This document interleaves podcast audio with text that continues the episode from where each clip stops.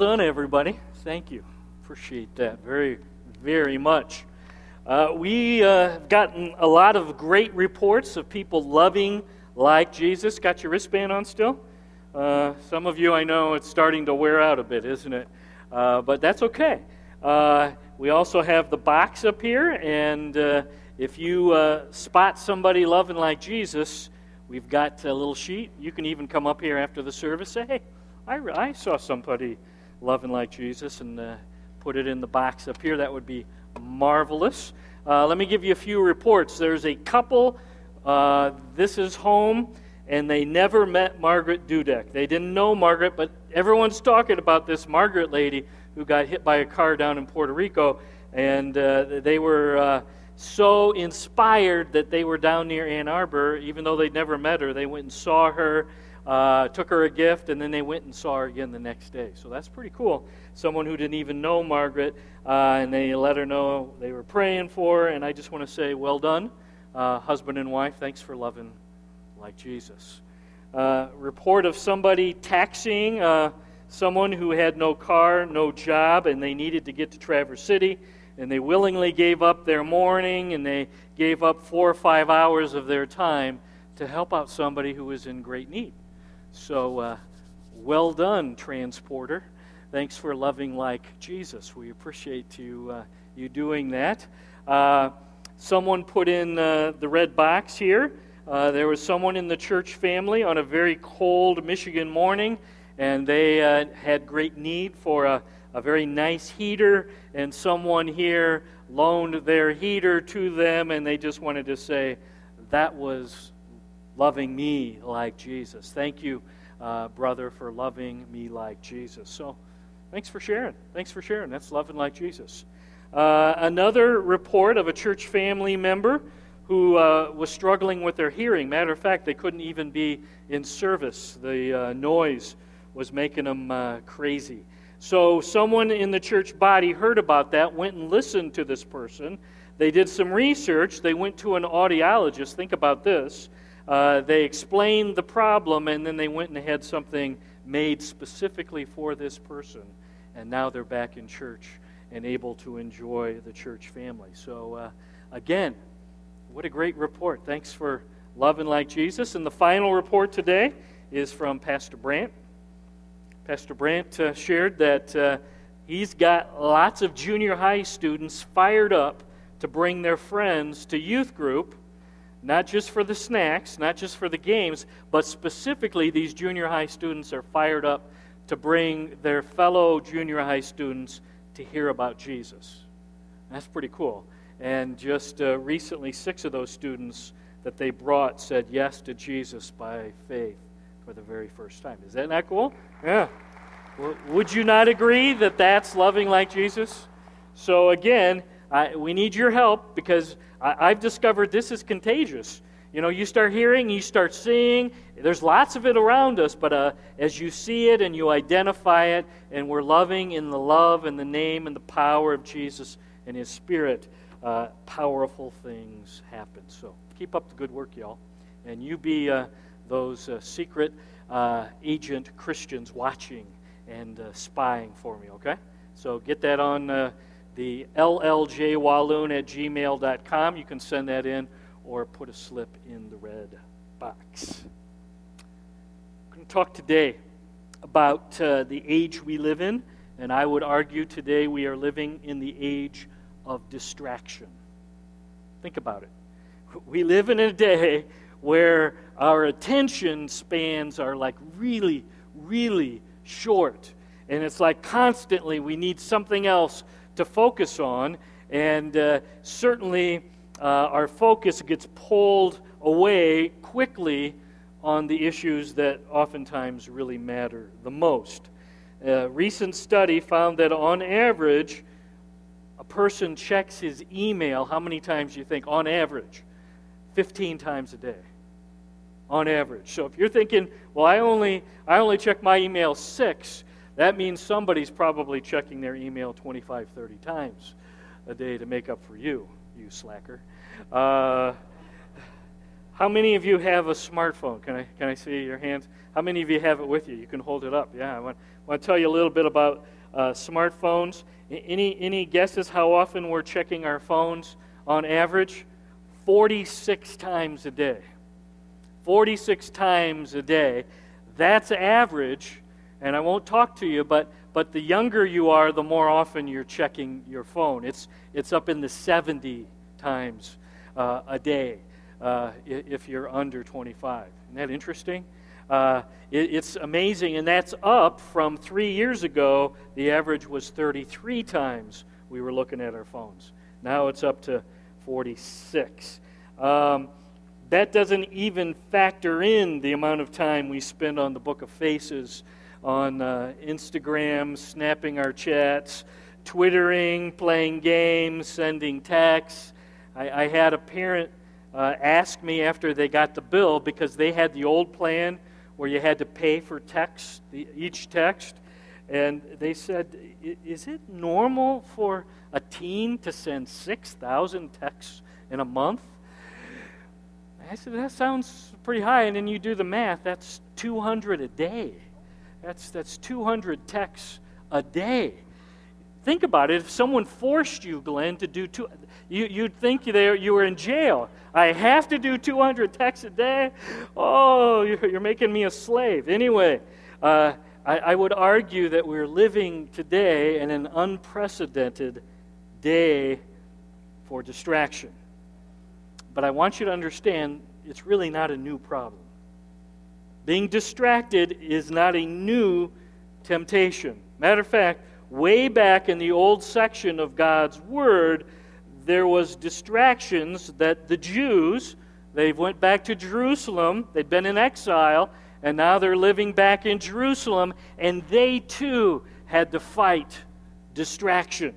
They had to pay attention, otherwise, they were going to focus on the less important things and not the main thing. If you have your Bible, turn with me.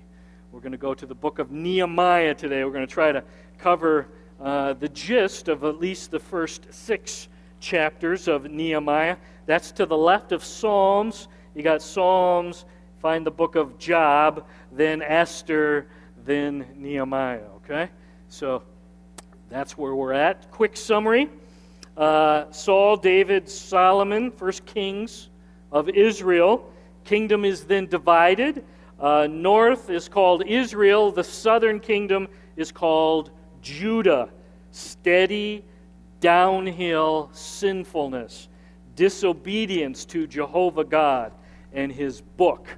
So the Lord sends a series of spokesmen to talk to his chosen people. What are those spokesmen called? Anybody know? They're called prophets. God's spokesman.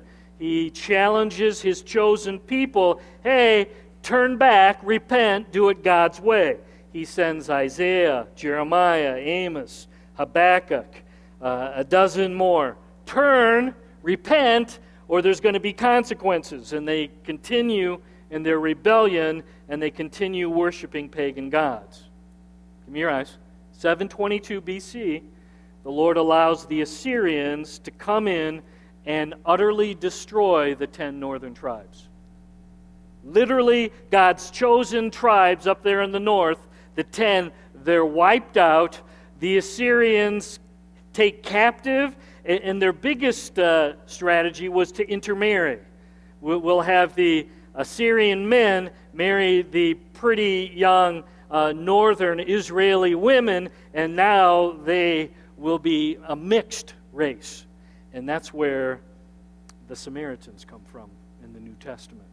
Uh, about 150 years later, the uh, southern two tribes, they don't learn anything, and they too are judged. And they are judged by Nebuchadnezzar and the Babylonians. And uh, what they do is they take the best and the brightest, people like Daniel, and we're going to rip you out of Jerusalem. We're going to take you to Babylon, and you're going to be our slaves there in Babylon. 70 years later, keep tracking with me, the Persians conquer the Babylonians. And Jehovah God softens the king of Persia's heart. His name is Cyrus. And he says, You know what? Some of you can go back to Jerusalem. And 50,000 Jews return to Jerusalem under the leadership of Zerubbabel. You want to say that with me? It's kind of fun. Zerubbabel. Yeah, you can you can kind of just let it flow a little bit. Okay.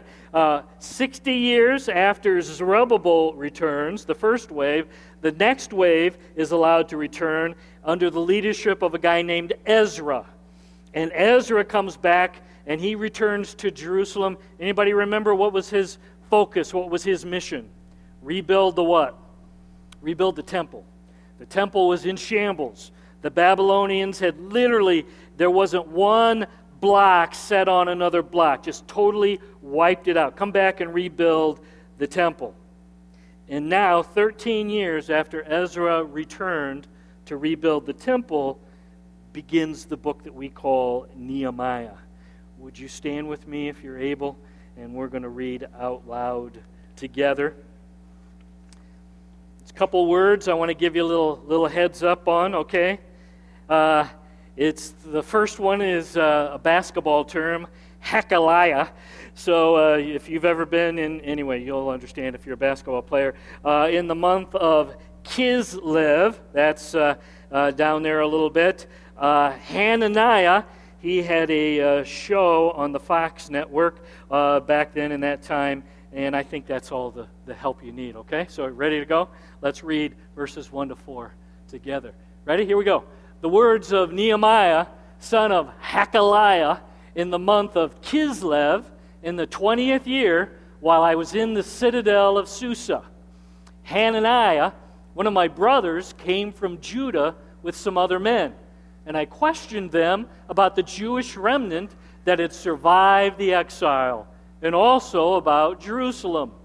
They said to me, Those who survived the exile and are back in the province are in great trouble and disgrace. The walls of Jerusalem is broken down, and its gates have been burned with fire. When I heard these things, I sat down and wept. For some days I mourned and fasted and prayed before the God of heaven. Let's pray. Lord, I believe that uh, you've inspired these words to get written down for us. Lord, I also believe that you've preserved these words. And they're quick, and they're powerful, and they're sharp, and they're able to go down deep to the deepest recesses of our hearts and our minds. So, Lord, we invite you to take your book today and do just that. As we study about Nehemiah and what you called him to do, Lord, help us to hear clearly from you.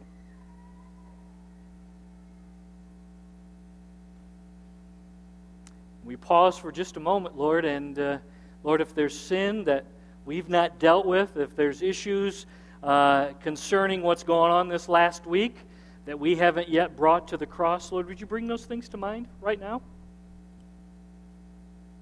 If there's words that we've said that were uh, wrong in what you call sin, would you make those clear and obvious?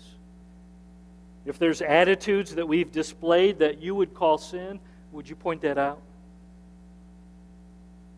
If there's uh, things we've looked at with jealous and envious eyes, Lord, would you make that clear? If there's things we've gazed at with lust, would you point that out? We praise you, Lord, that when we say yes to your Son, Jesus, by faith, you mark our accounts paid in full. Completely. Past, present, future, by the shed blood of the Lamb. Lord, wow. What a payment you made. And now, Lord, as you make things clear that you call sin we want to draw on that account. We want to write the check of confession. You call it sin, we're going to call it the same thing. And what you're making clear right now, we're going to call sin. And we're going to ask that as we call it sin, you might wash and cleanse and purify us. We want to get back in right relationship with your Son Jesus. And uh, Lord, the way we do that is to get clean. So as you point things out, we're, we're ready to respond. Wash, cleanse, purify us, Lord. we want to be ready to do business with you today in your church.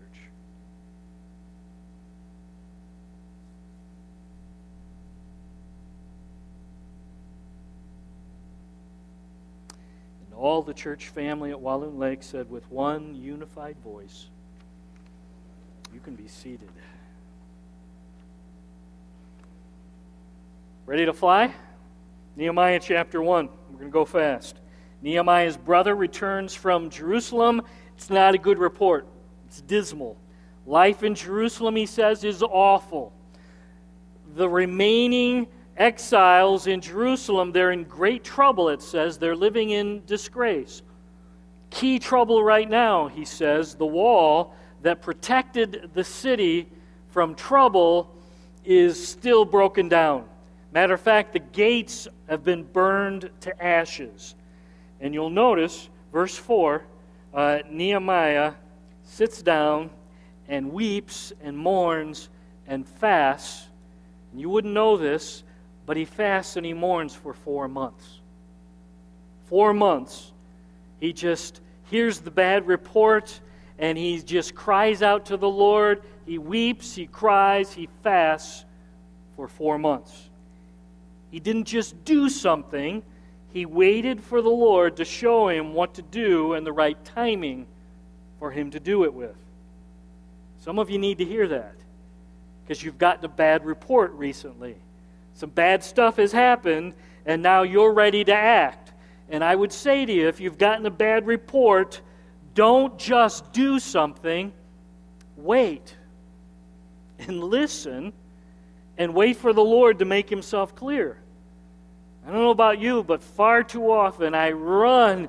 Uh, there's a bad report, got to do something, and we run and we do something when really what the Lord is saying, just wait, and I'll show you what to do. And I'll show you the right timing to do it. Nehemiah chapter 2. King Artaxerxes, he's the king of Persia.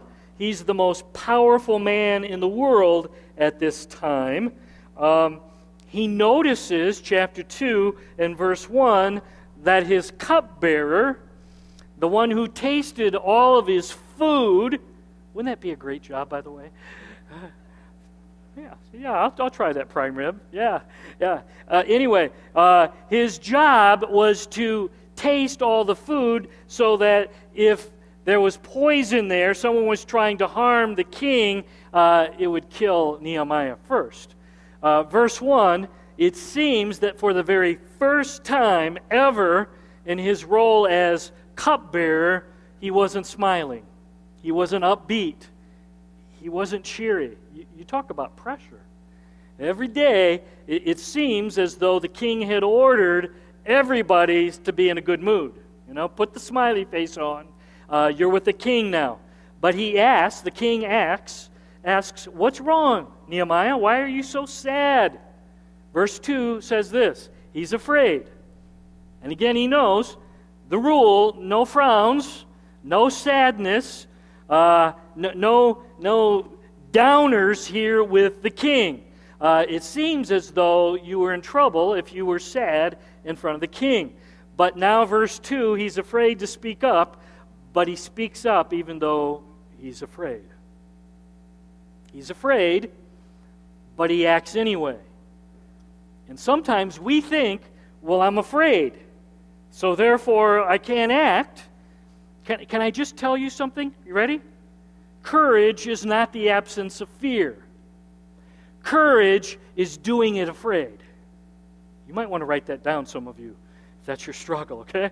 It's not that fear is no longer a part of my life, but Nehemiah shows us uh, Courage is, yeah, I'm afraid, but I do it anyway. I act anyway, despite the fearful feeling. And he tells the king about Jerusalem. He tells the king about his family and his friends who are struggling in Jerusalem. And I like this. Look at verse 4. He's already been praying for four months and fasting. But now the big time has come. The Lord has given him the opening. And look what he does. Verse 4 it says he prays. So it's like, here we go. Oh, Lord, help. You know what that's called? It's like an arrow prayer. So I've been praying, and, and, and Lord, now's the time. So he fires up an arrow prayer. Oh Lord, help me. Here we, and he goes for it. Verse 4, chapter 2, he asks the king for permission. I want to go back home, and I want to go and help them rebuild the wall in Jerusalem. And oh, by the way, would you fund all that, king? Please? Been eating your food all these years, you know? Uh, and in chapter 2 and verse 8, the Lord graciously softens Artaxerxes' heart, and he says, Go. Go. You can go. Yeah. You can do it just like you said.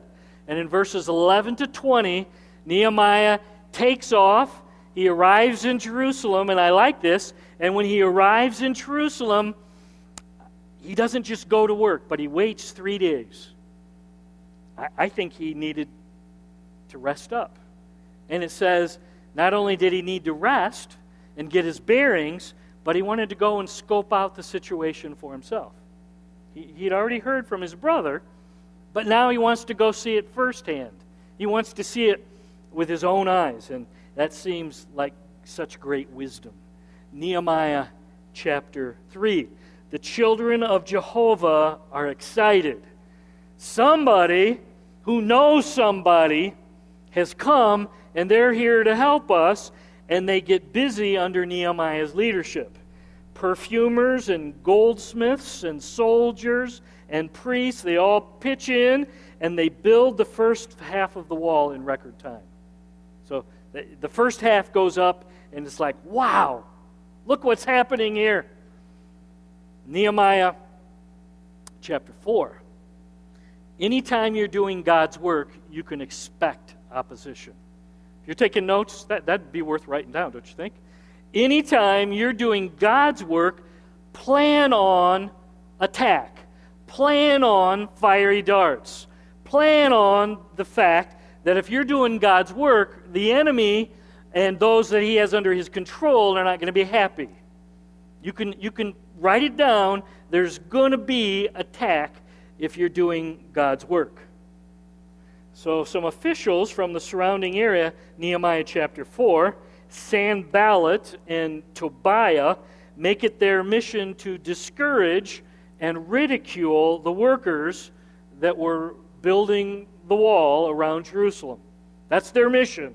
We want to discourage you, we want to make fun of you. Uh, if a little squirrel ran up your wall, it would knock you down. Who do you think you are? You're, you're awful wall builders. And, and they laugh and they ridicule and they make fun. And when that doesn't work, chapter 4, verses 11 and 12, they threaten. We're going to attack you. We're going to kill you while you're working on the wall. So it gets a little more serious. Uh, and I love verse 17, one of the more well known verses of chapter 4. It says, Those who carried materials did their work with one hand held a weapon, and in the other hand held the trowel. Isn't that a good picture? So I got the sword. So if you're going to come and try to kill me, I'm going to defend myself. But at all the same time, I'm going to keep on working to rebuild the wall. So, not going to stop, not going to quit. They were fighting for the Lord and they were fighting for their families, verse 14. Another good verse. Nehemiah chapter 5. The work comes to a halt. they were going really well, but now suddenly the work grinds to a halt and it was not an attack from the outside that caused them to quit working. This is interesting.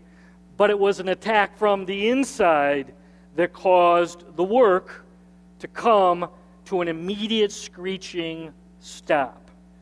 Three issues here, chapter 5. Slide down to verse 2. Uh, they weren't sharing their food.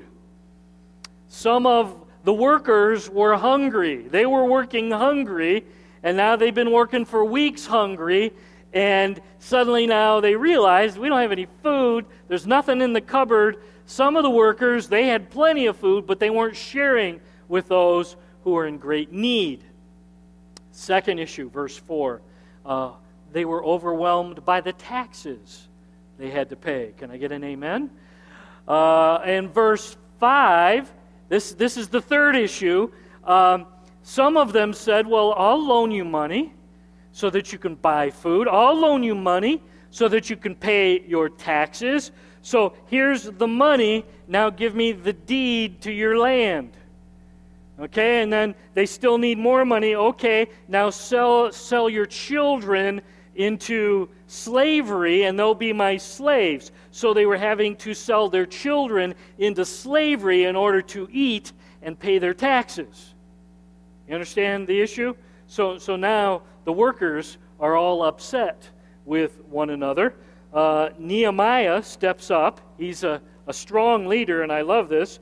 And uh, verse 6, he, he says to those who are uh, stealing land from their brothers and sisters, who are literally enslaving their children, he says, You ready? This is great. Stop it. Just stop it. What are you doing? This is sin. What you're doing is greedy and it's sin. And he calls them, verses 7 to 12, chapter 5, repent, make it right. Stop doing this greedy sinfulness to your brothers and sisters. Knock it off. Um, and then I like what Nehemiah does. Look at verses 15 to 18, chapter 5, if you have your Bible. Nehemiah doesn't just talk, he acts. And he gives of his food and his silver to take care of the situation. He wants the walls to be rebuilt, so Nehemiah jumps in and he gives of his riches and his food source so that his brothers and sisters can be taken care of.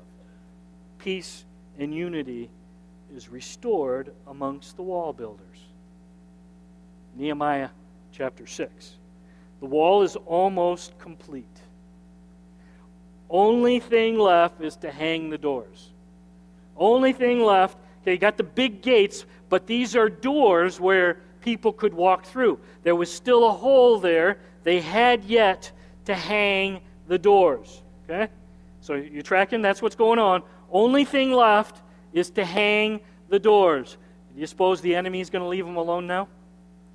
One last line of attack. Chapter 6 Follow along with me. I, wanna, I want you to see verses 1 to 4. Got it up here on the screen if you don't have your Bible. When word came to Sanballat, Tobiah, uh, Geshem the Arab, and the rest of our enemies that I had rebuilt the wall, and not a gap was left in it, though up to that time I had yet to set the doors and the gates. Verse 2 Sanballat and Geshem sent me this message O Nehemiah, Come, let us meet together in one of the villages on the plain of Ono. Seems like that was a lush vacation sort of an area. Why don't you come down and we'll have a really nice picnic and we'll barbecue and it's going to be amazing. So why don't you come down and we'll have this amazing time. You've been working 18, 20 hour days. You've been working for six weeks. It's almost done. Nehemiah, why don't you come take a break? Take a little three day holiday. Take a day, it's about 20 miles away. Take a day to come down. Uh, then we'll spend a day relaxing and enjoying each other. And then, uh, obviously, you'll need a third day to get back. Uh, it says, But they were scheming to harm me. Nehemiah knew uh, they didn't really want to have holiday. Uh, this is a plan. So, verse 3 I sent messengers to them with this reply, and I love the reply. Um, I'm carrying on a great project and I cannot come down. Why should the work stop while I leave it and go down to you? In case you didn't catch that, I want to read that to you again, verse 3. Uh, I'm carrying on a great project. Sorry, I can't come down. Why should this work stop while I leave it and go down to you? And, and obviously, um, they didn't like his answer because look at verse 4. Uh, it says, Four times they sent me the same message Nehemiah, come on down. Come to Ono. Let's talk. Nehemiah, we're going to have a great time. We're going to have this amazing picnic and barbecue. Come on down. Four times, and he gives them the same answer every time. What was the same answer? I'm sorry, but I'm carrying on a great project. I cannot go down. Why should the work stop while I leave it and go down to you? Give me your eyes. It was Nehemiah's resolve I will not be stopped. I will not be distracted. I, I will not allow my focus to go off the main thing. And the main thing for Nehemiah was what? Finish the wall. Finish the wall. Lord, you've called me to this great work, and I'm going to finish what you've called me to do. And here's, here's the amazing thing the wall was rebuilt in 52 days. Isn't that something? 52 days. And slide down to verse 16, chapter 6.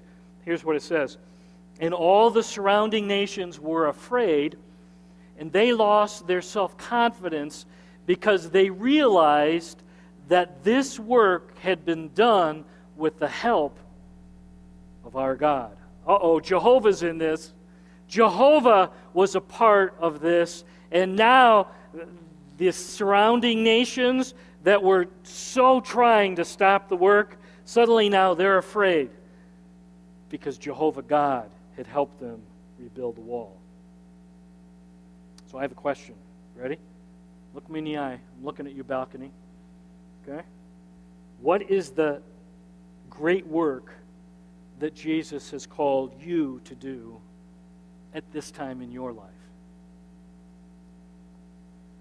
And, and I say great work because if it's the work that Jesus has called you to do, that's a great work. It's not that we're so great, tracking with me, but it's a great work because it's the work that Jesus calls us to do.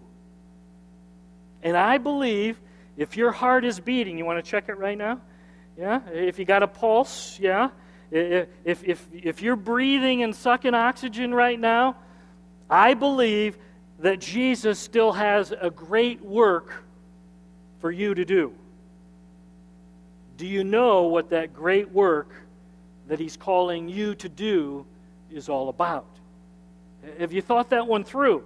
What is it that Jesus is calling me to do? What, what is that great work that the Lord has for me? And if you're a student here, that great work very well may be for you to finish school and to do it as you shine Jesus bright, as you reflect and live strong for Jesus, as you complete high school, as you complete college. That very well may be the great work that He's calling you to do right now. Do it with all you got. Do it as unto the Lord Jesus Christ. I believe some of you here, the great work you're called to is to raise and train your children. And He's called you to that great work. And, He's saying, don't be distracted. Don't let anything get you off what I'm called. I want you to live and teach Jesus to the children living under your roof. Or maybe grandparents, your great work is to live and train and live Jesus in front of your grandchildren. And that's the great work that He's called you to do. Uh, many of you are called to be Jesus loving workers. Some of you are called to be Jesus loving bosses and owners. Uh, some of you, I, am a Jesus loving carpenter, and, and I live for Jesus as an electrician or a technician or a nurse or a businessman. And my job is to live Jesus and reflect Him to the employees and to the customers that the Lord brings our way. And I would argue you have, you have a great work regarding His church. And Lord, what is my role in the church that is your plan to reach and change the world? What's my role in, the church that you're calling me to? And, and if you're a follower of Jesus and this is your home church, can I tell you? Give me your eyes. You got a part of the body. You have a role. You have a gift Lord, what is my role? What is, what is my gift? Now, now don't miss this. Uh, here's what I know Jesus, you have a great work for me to do. You have called me to something. And, and if you don't know what your great work that Jesus is calling you to do, give me your eyes. then you need to spend the next week, the next month, the next year, if necessary, saying, Lord, would you show me? Would you make it clear? Because sometimes we don't think like this. And we're busy and we're distracted and we never stop to think through what is that great work that Jesus is calling me to do. It's a great work. It's your work, Lord. I need to know what it is first, right? And then once I know what that great work of yours is, I got to fight and battle to keep it the main thing because there's lots of distractions. Let me share you. Um, I just went through this myself, uh, and I had to. And can I just say, a lot of times, what the Lord is calling you to, different seasons of your life, it changes. Here's what I believe Jesus has called Jeff to. Uh, Jeff, only you can love your wife Denise as her husband. Okay? And, and those of you who are married, can I see your hands? You can't delegate this one, right? No, you, only you can show up and love your wife. Only you can show up and respect your husband. So that, that's first. Only you, Jeff, can support your adult children as their father. Jeff, only you can be the papa to your grandchildren. I can't come down now. I got this great work, Lord, that you're calling me to, to take care of my family. That's first. Secondly, as the senior pastor here at Walloon, um, Jeff, it's your job to show up on Sunday mornings, prayed up, studied up, and ready to share from my book. And I want every Sunday, I want you to have done your homework. I want you to have spent time on your knees. I want you to listen to me, and I want you to show up ready to go on Sunday mornings. I can't delegate that one. Jody, could you speak for me this Sunday? Uh, Jody will say, no, rightly so, because that's not the great work that she's called to. Uh, only you, Jeff, can lead the staff only you are called to lead the elders and the deacons that are called to be the leadership in your church. You're called to lead the leaders here. And then lead and focus the mission and the target that Jesus has called for his church. Sorry, I can't come down. I can't stop. I'm busy doing the work, Jesus, that you've called me to do. And I know that the, the college called and they want you to teach a class over at the college. Wow, that sounds kind of interesting, doesn't it? And, and I, and I got to say, uh, I'm sorry, but I'm doing Jesus' work right now and I can't come down. I can't leave God's work. Well, well, we've got this hour of radio time that we'd like you to come and fill up for us. I'm sorry, I can't come down right now. I, have got this work that Jesus has called me to do, and I can't leave what God's called me to do, the main thing. Well, we'd really like you to come and take a board position on this mission board and, and, and on this nonprofit thing. And I say, what do you think I'm going to say? I'm sorry, but I, I can't come down right now. I've got this work that Jesus has called me to, and, and I can't leave right now you always got to be saying, does this line up with the work that Jesus has called you to? What's the great work? And once you know it, then you can just keep asking, is this a part of what Jesus has called you to do? And if it's not, I'm sorry, but I, can't come down right now. I can't do that. I can't leave and come down. I say that kind of stuff to myself all the time.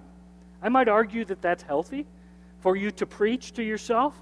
Because you, you say, well, you preach here on Sunday mornings, but all week long, guess who I'm preaching to?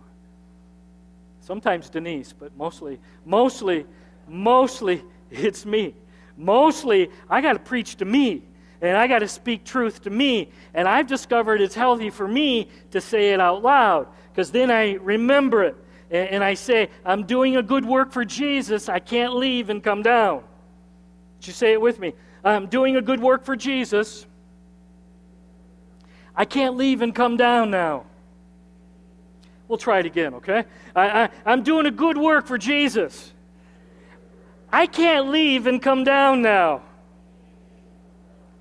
See, I'm, I'm going to keep the main thing the main thing.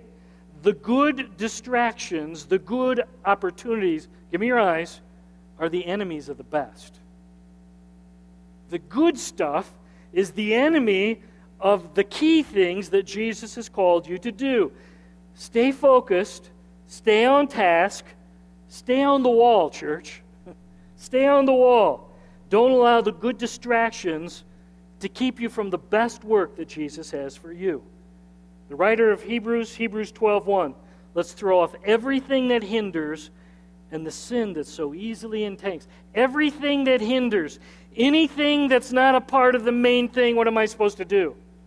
Throw it off. Why? Because I want to run with perseverance the race that Jesus has marked out for us, for me. Two questions and we're finished. Do you know clearly the great work that Jesus has called you to?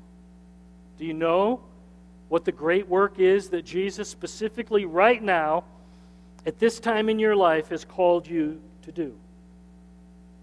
Second question Are you willing to make it the main thing?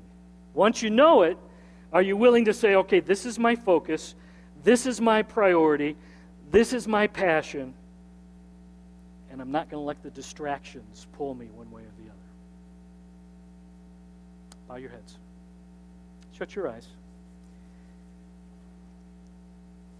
Lord, we do live in a busy, distracting world. Can we just acknowledge that? And I suspect some of my friends right here in the church family, um, the truth is, they're busy, they're running, it's, it's a crazy time, and some have never even stopped to think what the great work that you're calling them to is.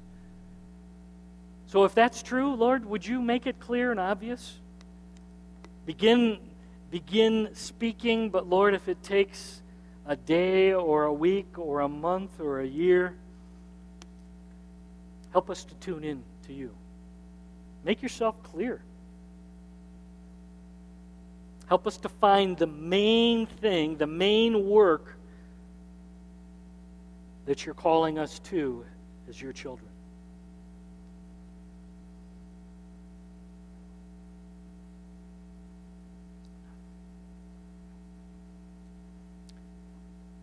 Lord, would you help us to resolve today once we know what that great work you're calling us to is? Would you help us to make it the main thing to not come down, not to leave, not to be distracted, but to stay on task.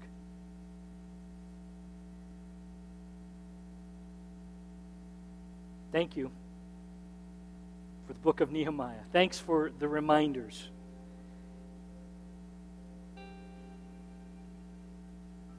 Help us, Lord, to be busy about doing your work. I think the time is short.